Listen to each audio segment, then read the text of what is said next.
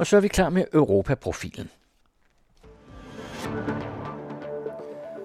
Regeringen har i dag forlænget den midlertidige grænsekontrol for tredje gang. Indtil videre er grænsekontrollen langs den dansk-tyske grænse forlænget med 10 dage frem til den 4. marts. Jeg synes, det er okay. Det synes jeg, det er i orden. Sådan lyder det fra grænsekontrollen i Padborg i dag. Den blev første gang indført den 4. januar, og ifølge EU-reglerne har landene inden for Schengenzonen, som Danmark er en del af, lov til at forlænge grænsekontrol i op til 2 år i særlige tilfælde.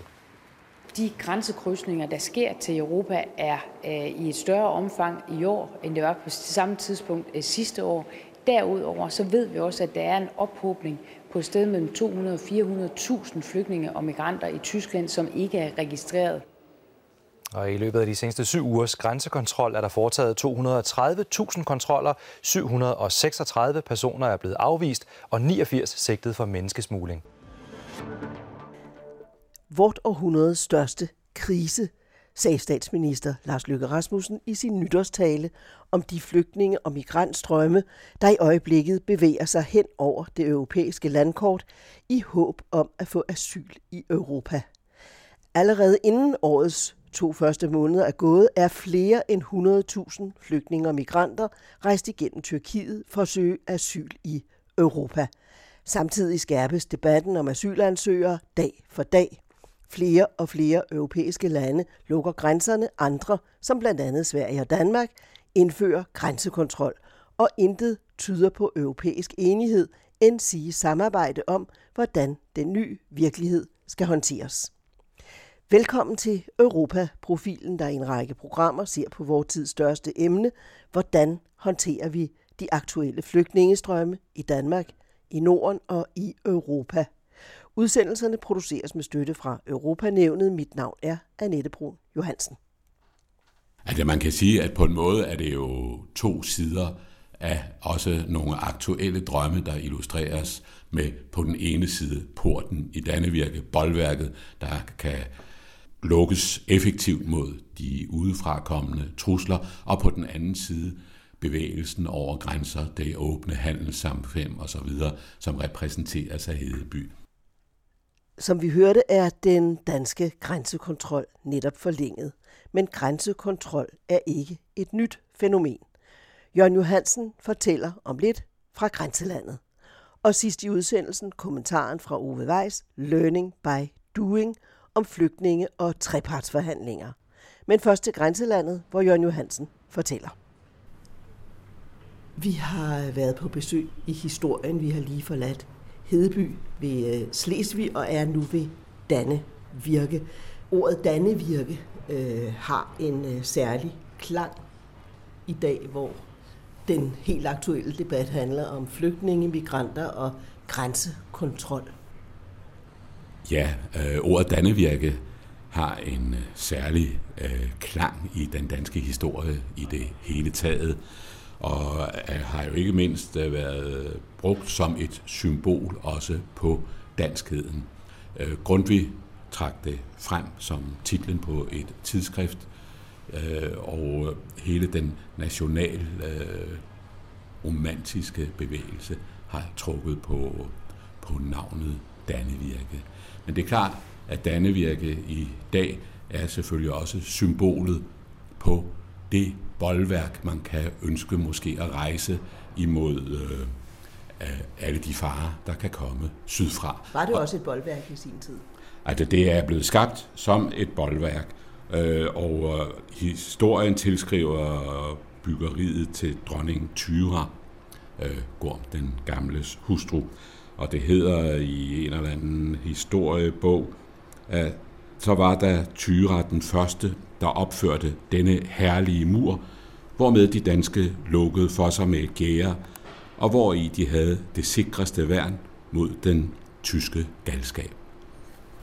Så i hvert tilfælde har også historikerne tildelt Dannevirke en helt speciel rolle som et værn mod det, der kunne true udefra. Byggeriet er blevet tilskrevet Thyra, men det har ikke så voldsomt meget på sig. Grunden til hele dette vældige voldanlæg, fordi det er jo et omfattende voldanlæg, der strækker sig ude fra Østersøen, i virkeligheden fra bugten ved Slesvig, Slien over til Vesterhavskysten. Det er blevet bygget i perioden fra, ja, de første byggerier kan vel henføres til omkring år 500, og så er det et byggeri, der har stået på i flere 100 år, som er blevet forbedret og udbygget og gjort ved. Og at det har spillet en aktiv rolle i Danmarks historien, ja, det vidner så de tidlige beskrivelser af, hvordan det har været taget i anvendelse som et værn mod tyske indtrængere helt tilbage i 7, 8, 900-tallet. Men helt op til 1864 spiller det jo den centrale rolle som en del af det danske beredskab. Altså forsvarsværket? Forsvarsværket Dannevirke, ja. Det spiller jo, ja, nogen sikkert kan huske fra den omtalte serie om netop krigen i 1864. Det spiller en central rolle, altså helt op til 1864 i den danske historie. Men det er som sagt altså et omfattende kompleks af volde, der er bygget over århundrederne. Men hele tiden har man også talt om den port, der var i Dannevirke. Og der bliver nævnt et sted hos historikeren Svend Arkesson, at for alt samkvem med vort land, til fods som til hest, står kun én vej åben, der fører over en ret stor flad slette. Men denne vej, den fører altså frem til Dannevirke og fortsætter sig op i Danmark af Hærvejen. Så man kan forestille sig, at kan man, om jeg så må sige, lukke porten her, så har man beskyttet Danmark effektivt. Det er klart, at da man i 2010 rent faktisk kunne identificere den port i det gamle voldanlæg, ja, så er det lidt af en begivenhed. At hvad det er så dokumentationen for, at der rent faktisk har været en port, som kunne bevogtes, som kunne lukkes, og så kunne man stort set holde alle indtrængere ude fra Danmark. Og det er sådan, den er blevet benyttet, den port? Sådan er den blevet benyttet. Altså man har fundet spor af trafikken, der er gået igennem. Al trafik op i Jylland er kommet igennem den port i virkeligheden, og man har fundet hjulspor. Man har beretninger om hære, om handelsfolk, om pilgrimme, der er kommet af den vej ind i Danmark. Og sammen med dem er der selvfølgelig også kommet en lang række altså kulturelle impulser, som har været vigtige. En stor del af de danske landsbykirker, der ligger i dag som et minde om de århundreder, hvor man opførte romanske stenkirker i stor stil i Danmark, skylder jo blandt andet den vej deres tilblivelse, fordi de har haft tyske stenmestre, stenhuggere, som de vigtigste arbejder på kirkerne, og de er så jo kommet ind i landet også af den vej. Det har været en meget omfattende, og det har været en meget blandet trafik, der har passeret porten i Dannevirke. Det er også klart, og det skal så måske lige nævnes, at ja, Dannevirke ligger i dag, kan man finde det i udkanten af en lille tysk landsby, Danneværk, og det ligger lige over for Dannevirke Museet. Så det er også et sted, der om jeg så må sige er klar til at modtage besøgende i dag, og som stadigvæk spiller sin symbolske rolle. Og symbolikken, den handler så om, at man både har kunne åbne porten og lukke den, når man fandt det nødvendigt. Altså symbolikken handler selvfølgelig i høj grad om, at det har været muligt at skabe et effektivt bolværk mod de impulser, de kræfter, de mennesker, der kom udefra, som man ikke ønskede skulle have adgang til Danmark.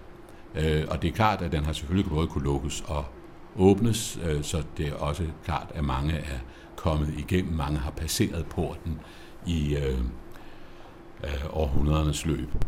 Men noget af det interessante, hvis man som taler om historiens illustrationer til en aktuel nutid, hvis man kigger efter dem, det er jo, at porten i Dannevirke, den ligger ikke ret langt fra en landsby, eller en gammel historisk bybebyggelse, som hedder Hedeby. Hedeby er den første storby i den danske historie og i den nordiske historie. Den opstod ganske tæt ved Dannevirke, og den ligger ved floden Slien i en beskyttet vig. Og det vil sige, at den har været velegnet som havn, og har i høj grad jo også haft skibsfarten som en del af sine forudsætninger. Men det, at den lå der, hvor både vejene over land og søvejene krydsede hinanden, har selvfølgelig haft betydning for byens vækst. Så stor var væksten, så den har været oppe på, altså måske omkring 900 efter Kristus, en 1000 indbyggere. Og den opfylder alle de betingelser, man kan stille til en by. Der var tæt bebyggelse, der var en gunstig beliggenhed, der var mange forskellige aktiviteter, der foregik samtidig. Mange nationaliteter. Ja, for det, at man havde denne travle havn, det betød jo altså også, at der kom folk alle mulige vegne fra. Der var købmænd især af alle nationaliteter. Der var danskere, nordmænd, svenskere, slaver, saksere, franker og frisere, der færdedes i byen her.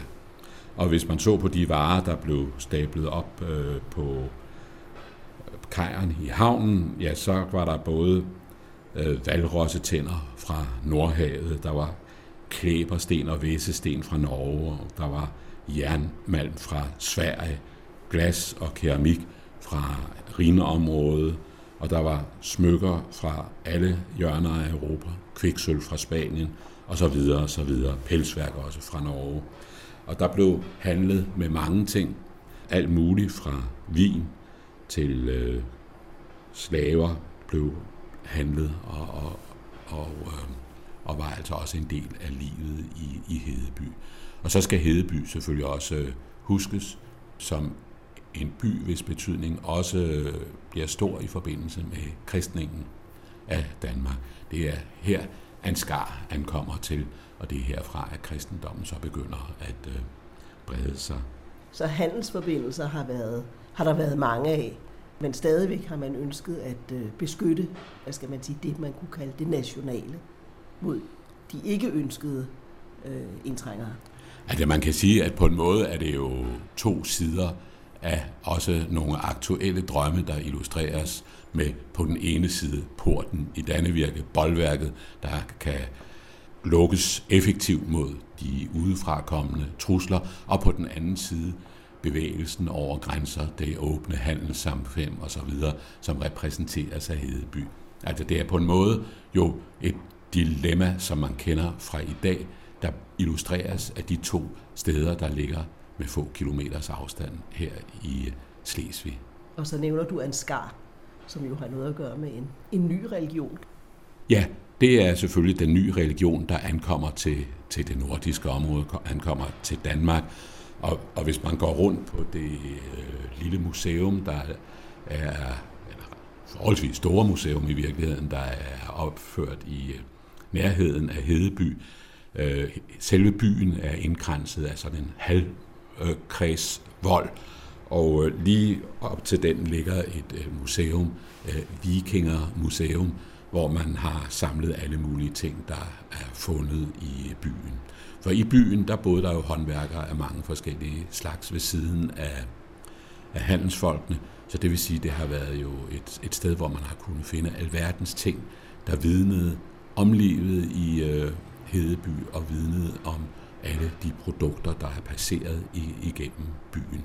Og på det museum, der kan man jo tydeligt se, hvordan religionerne har mødtes og også eksisteret ved siden af hinanden, og i hvert fald jo i meget lange perioder også eksisteret fredeligt ved siden af hinanden, for man kan for eksempel se, at hos smykkesmeden, der har man for en sikkerheds skyld kunne skaffe sig en halskæde, hvor der både var en torshammer og et kors, sådan at man, om jeg så må sige, var dækket ind til alle sider.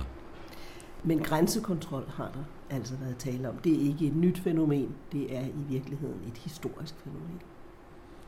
Altså man kan sige, at man regner Dannevirke som jo en af de foranstaltninger, der har defineret fænomenet Danmark, fordi det har etableret den her klare grænsedragning mod syd, Så på den måde kan man sige, at Danmark nærmest er født med forestillingerne om grænsekontrol. Det var Jørgen Johansen om Dannevirke og Hedeby, to steder, der leverer historiske kommentarer til aktuelle problemstillinger og dilemmaer.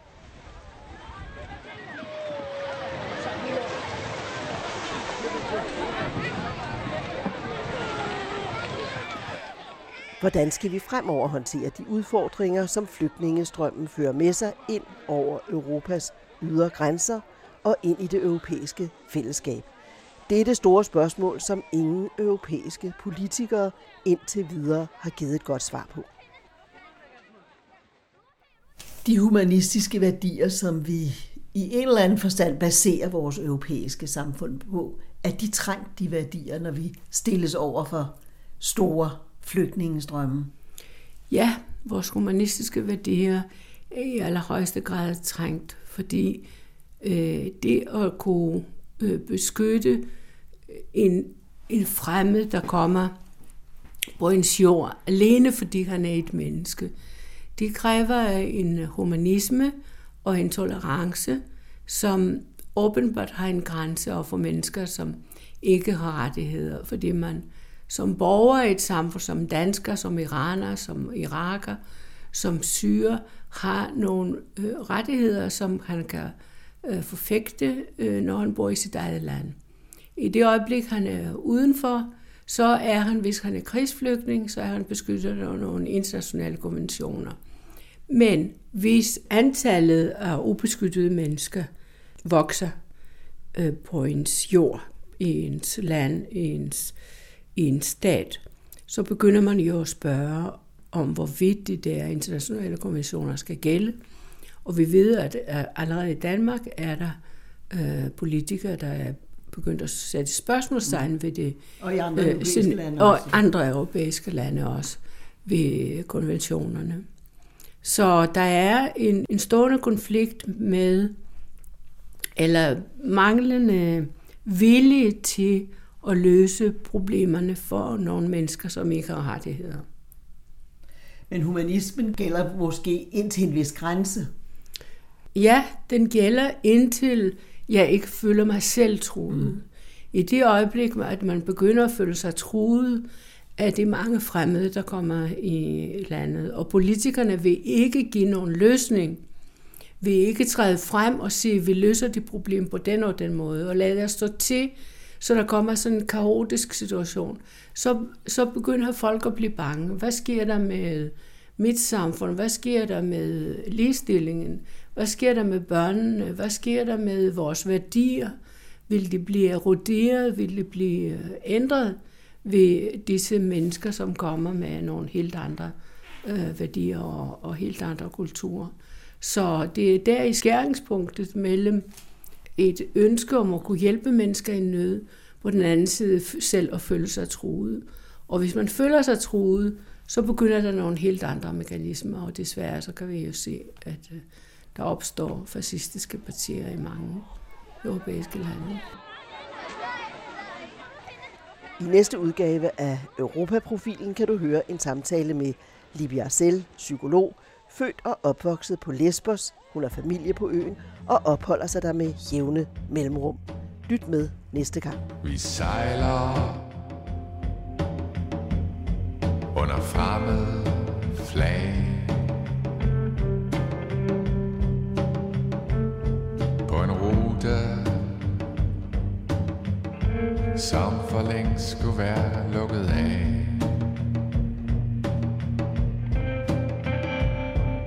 Vi roer, står en blind kaptajn.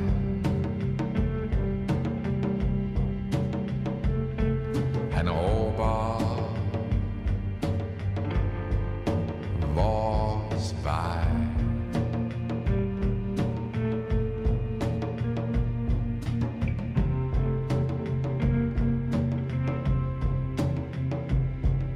Det triste er ikke i hans øjne, men i kursen han stikker på vores vegne. Er det en straf? Og den er varet længe. Så meget kan jeg huske, så meget er fortrænget.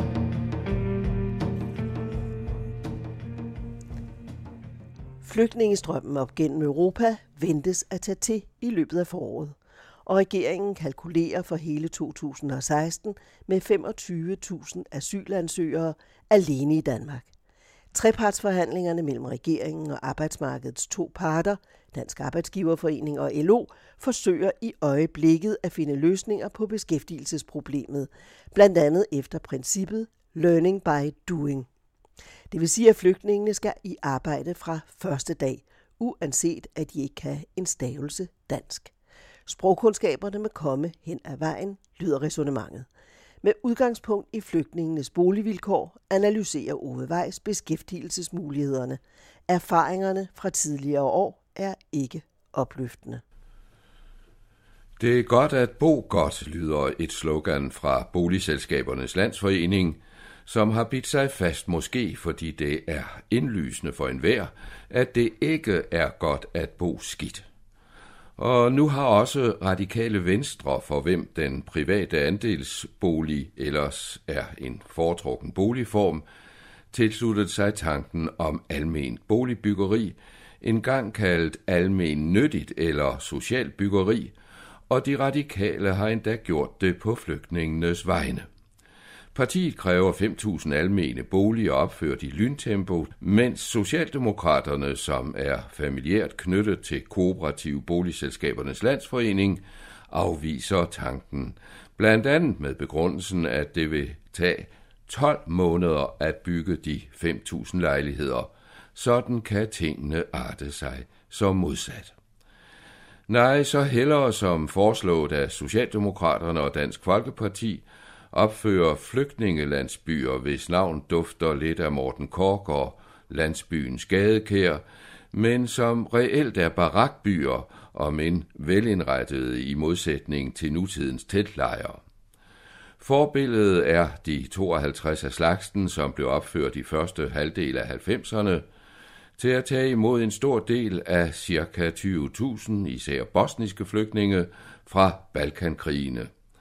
Men både forslagsstillerne og argumenterne i den offentlige debat er gået fejl af hovedformålene med de daværende flygtningelandsbyer. Dels var de alene tænkt til midlertidigt ophold for asylansøgerne, indtil de opnåede asyl og skulle i det virkelige liv. Dels var barakbyerne egnede til at blive afmonteret, lagt på blokvogne og transporteret til Bosnien, sammen med de første af de små 2.500 bosniere, som vendte hjem for at genopbygge tilværelsen. De fik som sneglen et hus på ryggen. En af de effektive metoder i den etniske udrensning på Balkan var, at fjenden, hovedsageligt serbiske militser, efter at have drevet folk ud af deres hjem, sprængte husene i luften. Med midlertidig bopæl i de medbragte barakbyer havde de hjemvendte rigeligt med huse at genopbygge. Mislyder har blandet sig i koret af folkepartister og socialdemokrater. Dansk Folkeparti ser flygtningelandsbyerne som opbevaringslejre til internering, indtil flygtningene vender tilbage til hjemlandet, hvad enten det bliver efter 5, 10 eller 15 år. Mens Socialdemokratiets hensigt mere er at imødekomme trængte kommuner, som har vanskeligt ved at skaffe flygtningene tag over hovedet. Dertil ønsker Socialdemokraterne noget vagt formuleret at åbne flygtningelandsbyerne for børnenes skolegang og de voksnes arbejde til med fra første dag. Sidste år lykkedes det kun 31 asylansøgere at få arbejde, men i hvert fald har det store oppositionsparti genlanceret det gamle princip learning by doing. Langvarige sprogforberedelser er ikke længere nødvendigt. Det skal være muligt for asylansøgeren at få arbejde, uanset at vedkommende ikke kan en stavelse dansk. Sammenligningen med flere østarbejderes sprogkundskaber har en vis relevans. I hvert fald er learning by doing-princippet et af hovedemnerne under de trepartsforhandlinger mellem regeringen og arbejdsmarkedets to hovedorganisationer, som blev indledt torsdag den 11. februar. De to modparter, LO og Dansk Arbejdsgiverforening, åbnede forhandlingerne i fuld enighed om at afvise forslaget om indslusningsløn til flygtningene, det vil sige en lovbestemt løn, et stykke under den overenskomstmæssige mindsteløn. Det har blandt andre generalsekretæren for Dansk Flygtningehjælp, Andreas Kamp, foreslået under megen pryl fra især fagbevægelsen. De to hovedorganisationer kan med rette hævde, at forslaget strider mod den danske model, hvor det er parterne, der under overenskomstforhandlingerne aftaler løn og arbejdsvilkår. Samtidig erkendes det, at værdien af flygtningenes arbejdskraft ikke i den første tid kan leve op til niveauet på det hjemlige arbejdsmarked og dermed til arbejdsgivernes forventninger. Derfor gælder det om under trepartsforhandlingerne at finde et match mellem overenskomsten og en lavere løn til flygtningene. I forvejen eksisterer forskellige offentlige jobtilskud og praktikordninger, tilsyneladende administreret så bureaukratisk, at det ikke i nævneværdig grad har fristet arbejdsgiverne. Forklaringen kan også være for ringe aktivitet i jobcentrene, som skal formidle kontakten. Lige før trepartsforhandlingerne kom et af landets største fagforbund, FOA, hvis initialer tidligere stod for Forbundet af Offentligt Ansatte, men i dag for Fag og Arbejde, fordi det også organiserer privat ansatte, især i omsorgssektoren, med et nyt bud. FOAs formand Dennis Christensen foreslog indførelse af lærlingeløn til flygtninge, altså kombinationen af arbejde og læring, som netop indeholdes i lærlingekontrakterne. Her er det nyere begreb voksenlærlinge særlig interessant. I de senere års forsøg på at kvalificere ufaglært arbejdskraft har man som led i efteruddannelsen oplevet et stigende antal voksenlærlinge. Aldersgrænserne er nedbrudt, og netop det kan blive et gennembrud for mange flygtninge. Et 9-punktsprogram fra Socialdemokraterne, som ud over forslaget om arbejde fra første dag uanset sprogkundskaberne, også indeholder forslag om offentligt understøttet nyttejob, fik en uge før trepartsdrøftelserne et kort, men underholdende mellemspil.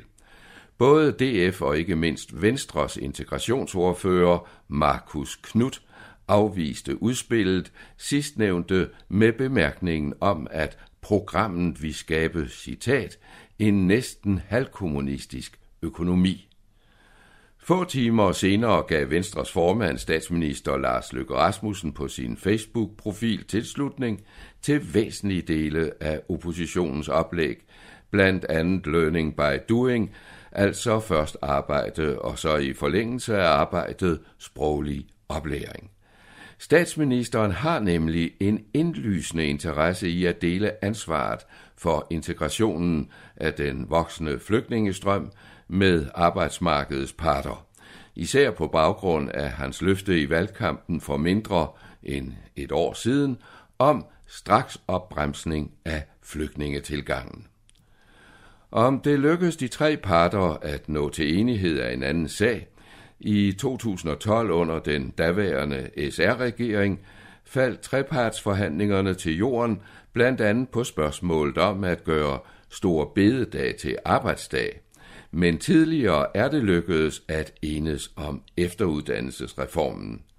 Og i 1987 skabte trepartsforhandlingerne et historisk gennembrud med den såkaldte fælleserklæring underskrevet af den konservative Schlüter-regering, LO og DA, som fra 1991 blev begyndelsen til arbejdsmarkedspensionen og dermed til den største kapitaldannelse herhjemme nogensinde. Reformen sammenlignes ofte med 30'ernes store socialreformer. Umiddelbart synes hovedorganisationerne indstillet på at strække sig langt. Dansk Arbejdsgiverforening og den største enkeltorganisation Dansk Industri, DI, som har mere end 50% af stemmevægten i DA, har været meget aktive i debatten forud for forhandlingerne. DA har stillet ikke færre end 67 integrationsforslag, hvoraf flere naturligt nok er gentagelser. Men hovedtemaerne siger meget om retningen. For det første er der krav om kort sagsbehandlingstid, og derefter straks screening af flygtningenes medbragte kompetencer, også som retningsgivende for boligplaceringen.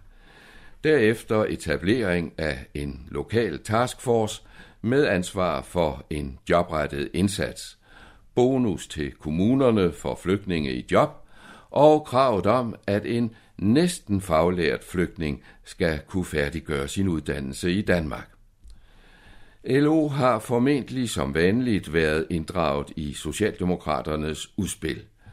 På den side af forhandlingsbordet vil der blive lagt vægt på, at flygtningene ikke favoriseres på arbejdsmarkedet på bekostning af blandt andet de 60.000 langtidsledige.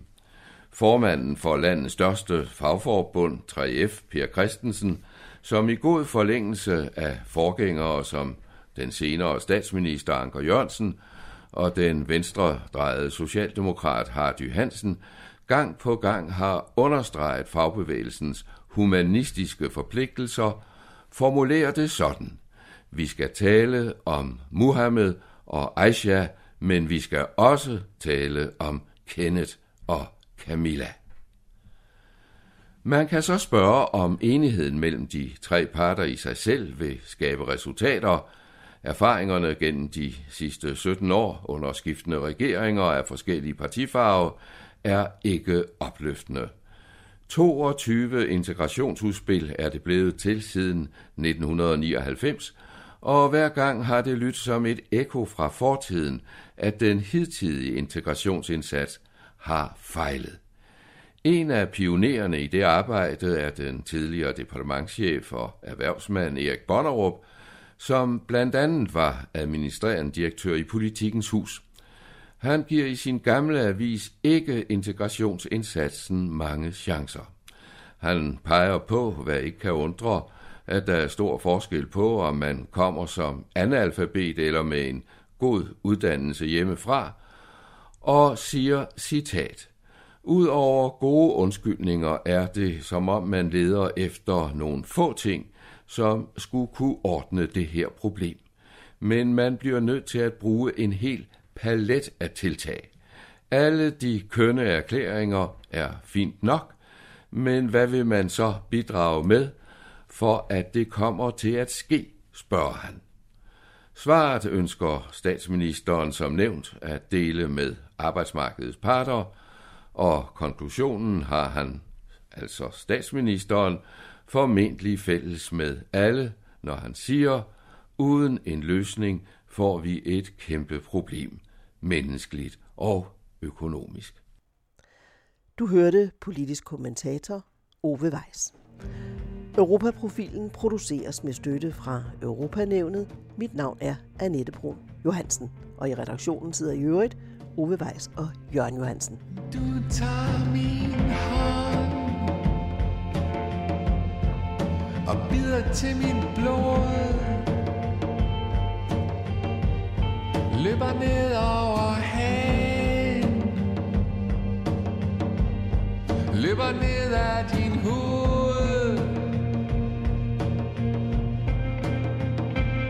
og du er rasende smuk, når du springer over bord med et spinkelt suk.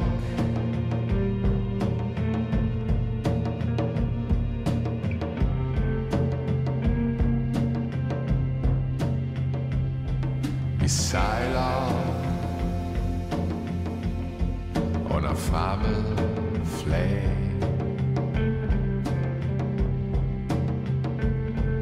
I Romsø, dag efter dag.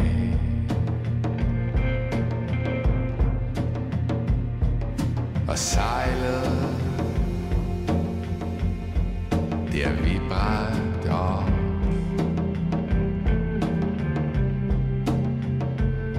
Og nu flyder vi i stille chok.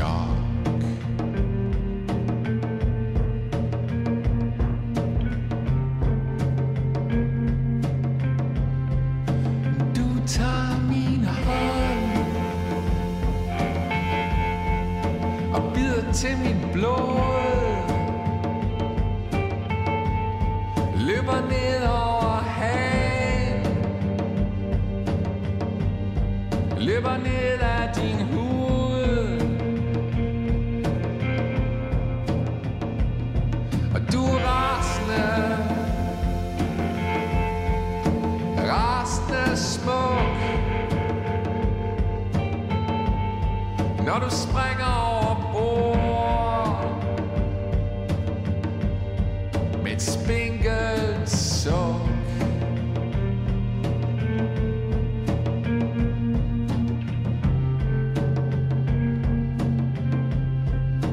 Du tager min hånd